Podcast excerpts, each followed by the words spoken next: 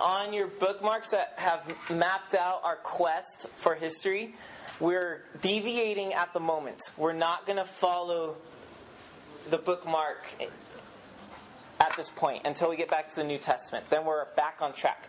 But I thought I'd abbreviate this section of the Old Testament because it's all about the prophets, and I can summarize, I think, their message in two messages. Okay, are we there? Ezekiel 37. The hand of the Lord was upon me, Ezekiel, and he brought me out in the spirit of the Lord and sent me down in the middle of the valley. It was full of bones. And he led me around among them. And behold, there were very many on the surface of the valley. And behold, they were very dry. And he said to me, Son of man, can these bones live? And I answered, Oh Lord, you know. Then he said to me, Prophesy over these bones, and say to them, O dry bones, hear the word of the Lord. Thus says the Lord God to these bones, Behold, I will cause breath to enter you, and you shall live. And I will lay sinews upon you, and will cause flesh to come upon you, and cover you with skin, and put breath in you, and you shall live, and you shall know that I am the Lord. This is kind of like a horror scene in a graveyard.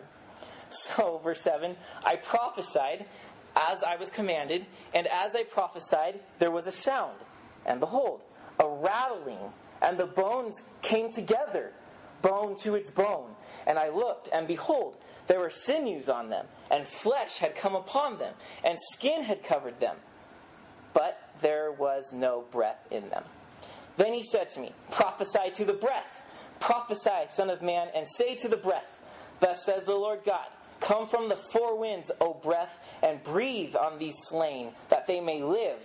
So I prophesied as he commanded me, and the breath came into them, and they lived, and stood on their feet, an exceeding great army. Then he said to me, Son of man, these bones are the whole house of Israel. Behold, they say, Our bones are dried up, and our hope is lost. We are indeed cut off. Therefore prophesy and say to them, Thus says the Lord God, Behold, I will open your graves and raise you from your graves, O my people, and I will bring you into the land of Israel, and you shall know that I am the Lord, when I open your graves and raise you from your graves, O my people. And this is key. I will put my spirit within you, and you shall live. And I will place you in your own land. Then you shall know that I am the Lord. I have spoken. I will do it, declares the Lord. Jump to verse 24. God continues speaking. My servant David shall be king over them, and they shall have one shepherd. They shall walk in my rules and be careful to obey my statutes. They shall dwell in the land that I give to my servant Jacob, where your fathers lived. They and their children and their children's children shall dwell there forever. And David my servant shall be their prince forever. Verse 26, I will make a covenant of peace with them. It shall be an everlasting covenant with them. And I will set them in their land and multiply them, and will set my sanctuary, temple, in their midst forevermore. My dwelling place shall be with them, and I will be their God, and they shall be my people. Then the nations will know that I am the Lord who sanctifies Israel, when my sanctuary is in their midst forevermore. Let's pray. Father, I ask for your breath to come and fill my lungs, that I may speak according to your spirit. And Lord, that you would be the air that your church here breathes tonight. Give us life by your spirit, we pray. In the name of Jesus, amen. So how does dead, fallen humanity find his place in God's story? How does dead, fallen humanity be restored to God? And furthermore, how does that dead, fallen man who isn't restored to God go and restore the nations to God? You see what I'm saying? This is a high task that God has given to Israel. Go and restore the nations to me. But Israel's fallen quite horribly. See, the fall of man happened twice. It happened with Adam when he rebelled in the Garden of Eden. And when God called Israel, he was in a sense starting over, saying, Israel, you're my new Adam, and I'm giving you a promised land. This is your new Eden, and you're going to erect my temple there, and I'm going to dwell with you, and you're going to invite the nations here, and they're all going to be restored to me like you are to me. But Israel did not submit to God's authority. They decided, we'll write our own story. We'll do what we think is best. Our route, our option. And they did that. So much so that last time, what was this, like over a month ago by now before I got married? Last time we were in history, it was 2 Kings 17. And what we saw was Israel was exiled, kicked out of the promised land, just like Adam was kicked out of Eden. Because they borrowed from the corrupt nations. They borrowed their culture from the people they were supposed to restore to God. So they write their own story. They start to borrow from other people. And God was displeased because they had rejected his rulership. They rejected the mission God gave them to do. So he exiled them, just like Adam. So the fall happened, in a sense, two times. And to graphically illustrate Israel's fall, Ezekiel takes up chapter 37, and he writes about a graveyard heaped up with dry, dead bones. Just this massive, think of like a battlefield with hundreds and thousands slain, and the flesh, they've just been there forever, and the flesh is just like rotted off of them. There's just bones, dry because there's absolutely no life left to them at all. Just a graveyard. And that's what Ezekiel sees, and that's what Ezekiel is trying to say, is that this is the condition of Israel right now. Because at this point in our story, Israel has been cut off the land. They've been cast out. Their mission has been cut off. You know what this means? The promises God made to David, if you could jog your memory back to 2 Samuel 7, God promised David three key things. David, one of your children, a Davidic king, is going to rule over Israel forever. Your kingdom will last forever. And I will dwell in my temple with the people forever. What do you see in this scene with all the dead bones being Israel? You don't see a king. You don't see a kingdom. You don't see God's temple. They're all done. So in short, Israel is dead. That's what we come to. Ezekiel gives us Israel's graveyard. And we look at it and say, my, this looks bad. So bad that God asks Ezekiel there in verse 3, Son of man, can these bones live? And Ezekiel answers, oh Lord, you know. Or in short, what Ezekiel's basically saying is, it looks so hopeless that only you can answer this question because there's no way they're living. They're done, over, dead. And so Israel's mission, that God called them out of the cursed world and blessed them and said, now go and restore all the nations to me, that mission is done. It's been cut off. And that is the danger when you and I choose to live by our story. We decide that we're writing the pathway to our life. We're writing it out. We're deciding, this is what I'm going to be. This is what I'm going to do. And I don't care what anyone says or whether I should or not. I'm just going to do my own thing. I just saw the movie Brave with Brittany. And, classic Disney movie. And it was really good. But I had to stop and think. The message of this movie is literally, write your own story. Because the main character is unhappy with her plot in life and decided, I get to do what I want. And kind of the whole resolution of the story is that everybody got to do what they want. It's their life. They make the rules. And that's quite the reason that appeals to humanity, and the reason why we sometimes only think twice about that movie, like what that says, is because that is the fall of man. I write my own story. I live my own life. That is the fall. And we're all fallen. So that appeals to us. And when we write our own story, we, like Israel, end up in the graveyard. That's where the story ends. Solomon knew this. Proverbs 16, verse 14. Actually, Proverbs 14, verse 12. Solomon says, there is a way that seems right to a man, but the end of that way is death. It's Ezekiel 37, graveyard. There's a way that seems right to a man. Let's put that in our vernacular. There is a story that seems right to you, but the end of that story is heap of dried bones, death. So that's the warning. Live not by your own story. God has a grand story of resurrection power through His Spirit that He wants to call you into and have you participate in. He wants you to find your place in that story. Surrender and say, okay, this is God, I'm going to go by faith with your story. Where does God's story end? Not in a graveyard, but in life. When Moses was called to lead Israel on this adventure to restore the nations to God, Moses kind of was like hesitant, like you and I would be. When God's calling you out of what you've known and leading you into His mission, you'd be like, whoa, wait, couple things I need to know before I go off on this. Are you trustworthy? Is the story that you're writing for me going to lead to something good? Or is it just going to wreck my life? Essentially what Moses asked when he said, who should I tell the people sent me to do this crazy mission? And God told Moses, it's okay because my name's Yahweh. Yahweh means, I will be who I am. That's what He tells Moses. Tell the people, I will be who I am. What that means is that God will be tomorrow who He is today. That the God who's created a good creation is going to keep creating good in the future.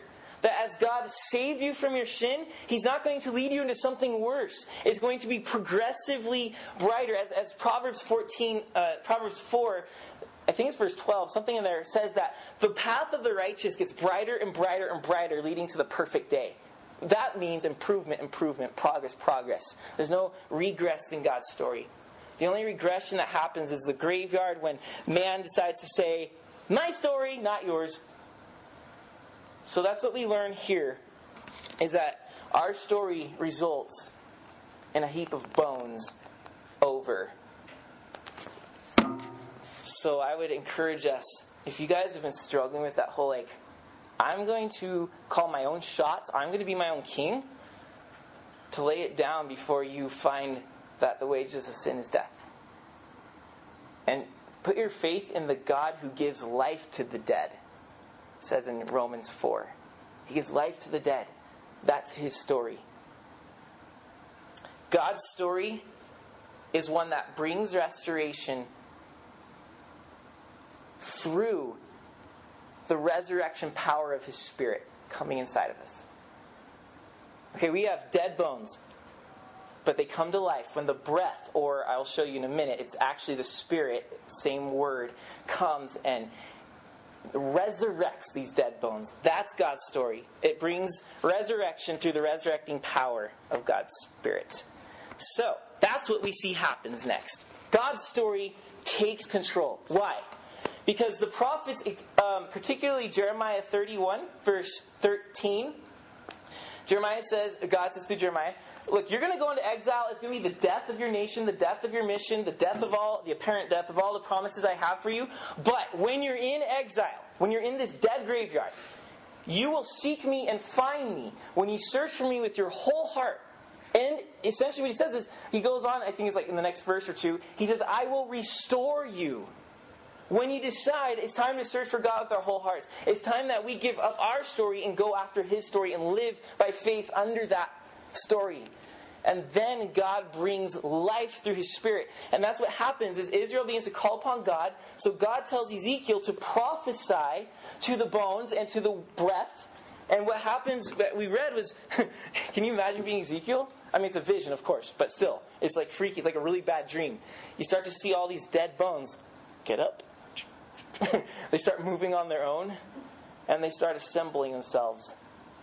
The knee bone to the hip bone to the... I don't know how that song goes, but you know that song? Yeah. And then the jawbone. They all start connecting themselves together. And then Ezekiel begins to see sinews and flesh and muscle and tissue and skin and tendons and ligaments and all these things start to come together. And he sees this army of people. Bones, now people. But they're just like, I guess they're dead. So they're just like, you know, they're standing there. And then God says, call the breath. The breath. Call it. And the breath will come into them and they will become living beings. Does this remind you of something that started our story? God formed Adam in Genesis 2, and Adam became a living being when God breathed into him. And he became living. And so the breath of God comes and it fills this army and they become living people, if you will. They're resurrected from death to life. So what does this mean? This chapter tells you and I that yes, Israel's in exile. They're done, it seems. But God decides to send his breath and resurrect them to their mission. Okay, you guys have been exiled, but I am going to show the world that my story is one of restoration. And even though you yourselves are exiled, I'm going to bring you back in. I'm going to resurrect you to life, and I'm going to give that mission back to you and send you off. Everything is going to be A-okay. I will uphold my promises to you. You're going to have that eternal king, that eternal kingdom, that eternal temple where I will dwell with you forever. It's going to happen. So I'm going to call my breath to come into you and give you life. Check this out. In verse 24, the whole last paragraph of this chapter tells us what's going to happen as a result of Israel's restoration to her mission. So in verse 24, we see that David will rule forever. My servant David shall be king over them, and they shall have one shepherd, and they shall walk in my rules and be careful to obey my statutes. And then if you go down to the bottom of verse 25, it says, they and their children and their children's children shall dwell there forever, and David my servant shall be their prince. How long? Forever. So the promise to David that he's going to have a son to reign forever. God's saying, I'm going to restore you even though you've fallen, Israel. I'm going to restore you and you're going to have that king that reigns forever. You'll see when we get to the New Testament that that's Jesus. Think about it, honestly, the only king that can live forever. Okay. And then verse 25, spoiler, verse 25, then we see that the kingdom will be forever too. Verse 25 says, they shall dwell in the land. So the kingdom is going to be in the land. The land's important for a kingdom. They will be in the land that I give to my servant Jacob, where their fathers lived, and their children shall dwell there. How long? Forever. So the kingdom will be restored. They're going to have this king forever. They're going to have their land forever. And third, what's going to be restored is the temple in verse 26. I will make a covenant of peace with them. It will be an everlasting covenant. You guys getting the eternal value here of what's happening? Everything's going forever with them. And I will set them in their land and multiply them and will set my sanctuary in their midst forevermore. Verse 27. My dwelling place shall be with them and I will be their God and they shall be my people. That's language of restoration. That's Edenic language. That's what Adam and humanity that was created for. That's what they had in Eden. God was their God and they were his people. And heaven touched earth because the two dwelt together in harmony. A covenant of peace. Shalom would be the Hebrew word. And that word means an integrated relational wholeness with God. Not just like a pacifist type of thing. That's Edenic language. Now this temple, or this sanctuary he's talking about, I would propose, is his temple that's going to come, dwell with Israel forever. Go to chapter 47, because what happens here, I think that this is describing the temple he's promising. Ezekiel 40 through 48, that's the last, if you guys read Ezekiel, you'll notice the last 8 chapters of the book is the most dull reading ever. 8 chapters of what the temple is going to look like. Now, this temple Ezekiel's talking about is a future temple. And I think that it's this temple that God's promising, and you're going to see that this temple speaks of restoration of an Edenic sort. So 47 verse 7. Actually, you guys may have heard this passage before. There's a river. This is what's going on. Ezekiel sees a temple. There's a river flowing out of it. Like Jesus said, rivers of living water shall flow. And Ezekiel goes into the water, and it's up to his ankles, and then he goes down further, and it's up to his knees. He goes down further, it's up to his waist, further shoulders, and soon he's totally in. The point is that this river is ever expanding as it leaves this future end-time temple. It's just growing, and it's going out to the ends of the earth. Remember how Eden was set up? It was a mountain, and it said that 4 rivers came off the sides and went out to water the earth. So we have here a temple, which Eden was, remember, is a temple, on top of Mount Zion, and there's this river going out to water the ends of the earth. And this is what it says in verse 7. So Ezekiel says, "As I went back, I saw on the bank of the river very many trees," like Eden, "on one side and on the other. And he said to me, 'This water flows towards the eastern region and goes down into the Arabah,'" that's a desert, "'and enters the sea. When the water flows into the sea, the water becomes fresh. And wherever the river goes, every living creature that swarms will live, and there will be very many fish." See, life is coming out of this river. "For this water goes there, and the waters of the sea may become fresh. So everything will live wherever the river goes." Verse 12. "And on the banks, on both sides of the river, there will grow all kinds of trees for food. Their leaves will not wither, nor their fruit fail, but they will bear fresh fruit every month, because the water for them flows from the sanctuary," God's presence. "Their fruit will be for food, and their leaves for healing." That sounds familiar. It's because John rips off that whole passage in Revelation to describe the new heaven and new earth. So we're dealing with a future temple not yet built that will be forever. Now, question, can a temple built with hands last forever? Absolutely not. That's what Stephen argued with the Pharisees in Acts 7. He said, this temple is not the end-time temple that God's going to dwell in, because it was made with hands, not going to live forever. And they got really mad at him and said, "How dare you blaspheme the temple?" And they stoned him. Stephen's point was, the temple of God has been relocated. Where? I'm getting ahead of myself, so seatbelts, get ready for that later. So, and then the fourth restoration. So the king, the kingdom, the temple, forever restored. And here's the crucial part. Israel's restored to her mission when God resurrects her. This is in verse 28. Then meaning once the temple is established, this indwelling presence of God, once that is established in the midst of Israel, then the nations... That's been the whole point the whole time, right? Israel's supposed to go bless the nations. "The nations will know that I am the Lord who sanctifies Israel when my sanctuary is in their midst forevermore." So, once the sanctuary, God's dwelling presence with man, is in place in Israel, mission will be resumed. The nations will be reached out to and be coming to Israel for the restoration with God.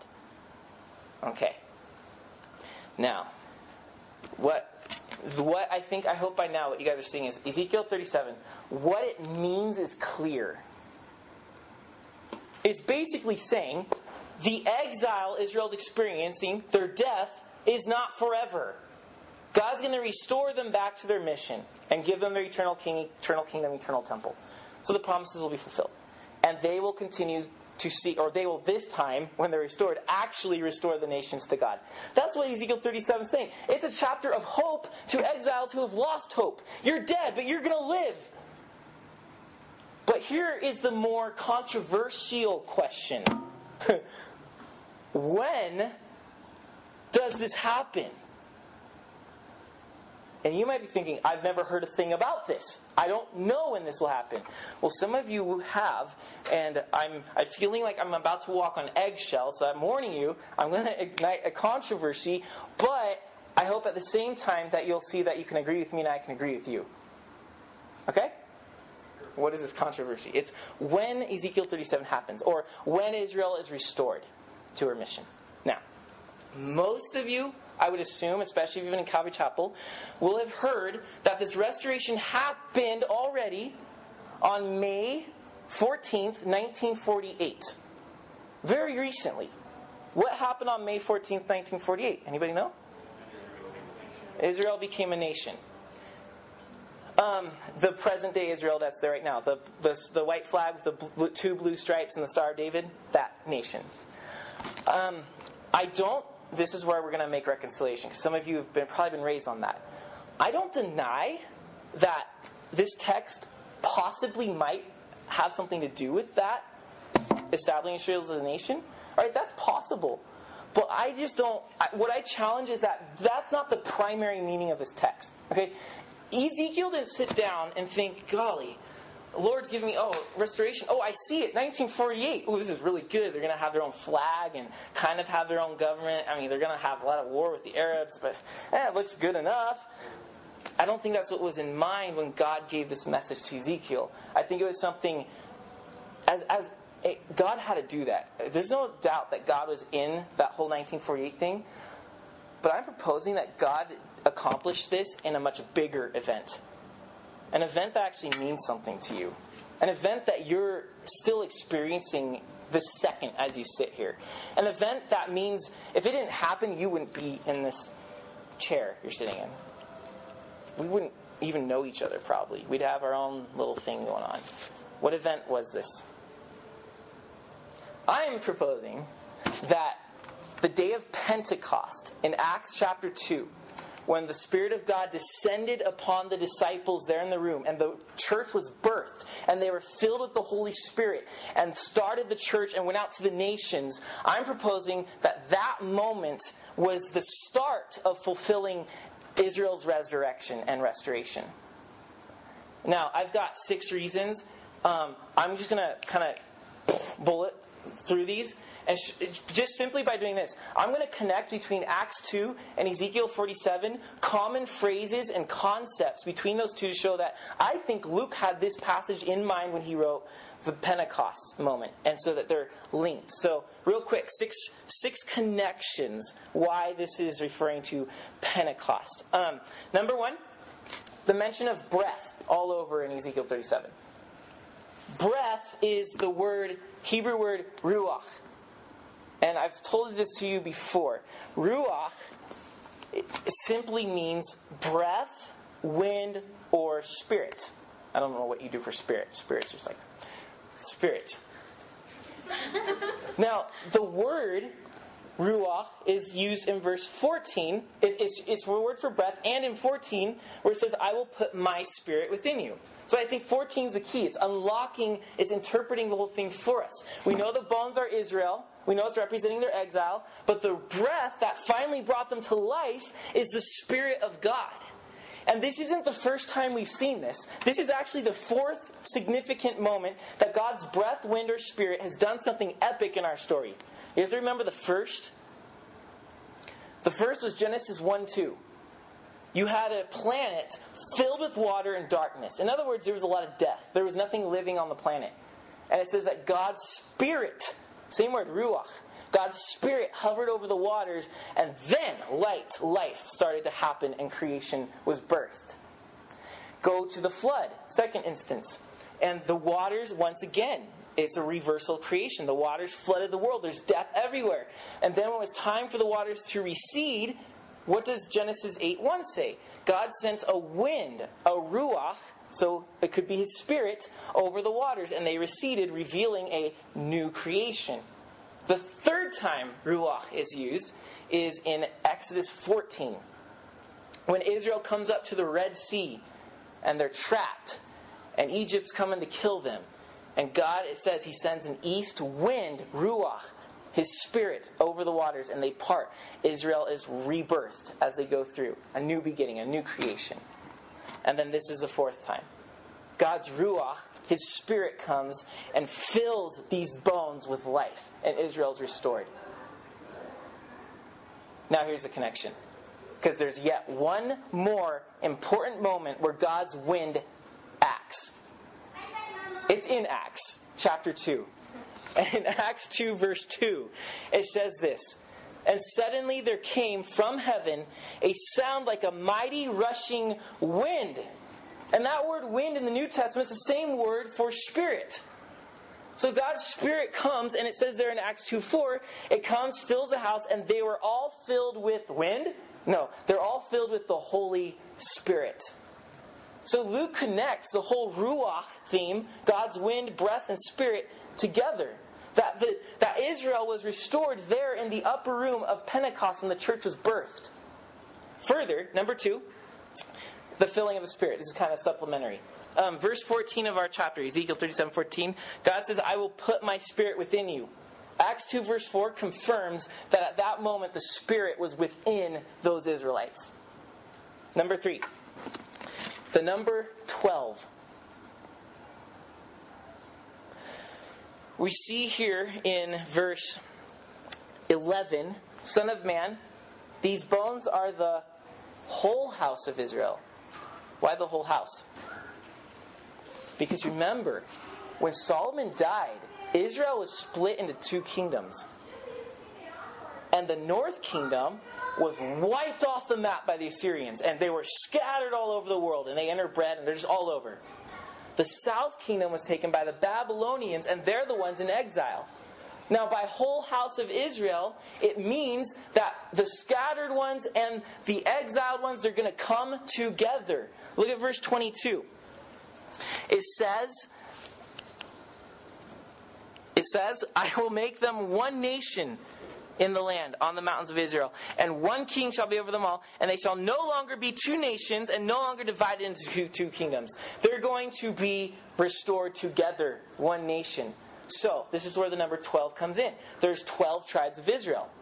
Why did Jesus choose 12 disciples? That's an interesting number. Pretty coincidental. No, it's very intentional. When Jesus chooses 12 disciples, he's telling the nation that he's restoring, I am centering the new restored Israel around me. I'm your eternal David who's going to rule your kingdom. So bring the 12 tribes back to me. And, of course, you guys know, 12 became 11 when Judas defected at the crucifixion. But what happened right before Pentecost? Peter stands up and says, we need a 12th member. And I've always thought, is it really that important, 12? Yeah. If this beginning is supposed to, the church is supposed to represent the restoration of Israel and fulfill Ezekiel 37, 12 is an important number, the whole house. So they cast lots, they get Matthias, there's now 12, then the Spirit descends. And furthermore, Peter stands up when he's preaching to the people in Acts 2:36, and he says, let all the house of Israel hear and know. What did he say? All the house of Israel. Ezekiel 37 says that the whole house of Israel is what this prophecy is for. So, the whole restoration of Israel. Number 4, connecting Ezekiel 37 with the Pentecost, is that Israel's regathered. All right, the 12 tribes are being restored symbolically, we see in Pentecost, but they're scattered all over. Ezekiel 37:12 says that God's going to bring them into the land. He's going to bring them into a center place. In verse 21, he says that he's going to gather them from all around. That's where they are. They're all around this guy. He's going to bring them back to the land. What happens at Pentecost? Well, the Spirit descends, and it says in Acts 2 verse 9, Peter makes the weirdest little couple verses there. He basically says, and there were witnessing the Pentecost. There's a couple thousand people in the temple area. And he says, those who witnessed this were from, and he lists several countries. And you always read that, you're like, okay, that's so lame. Like, I don't care about these. I don't even know where these countries are. They don't exist today, do they? And then you just read on. Why did Acts include all those countries? Because if you look at a map and pinpoint all those countries, you see that they all are coming from all around and centering in Jerusalem. Point, God is bringing his exiles back and restoring them at Pentecost. Number 5, the restoration of the nations. Now, we saw in verse 28 here that when the temple is built, God's presence is with his people, then the nations will know. Guess what happens in Acts? The Holy Spirit fills the 12 apostles. The church is birthed. They become the temple of God because God is living inside of them through the Holy Spirit.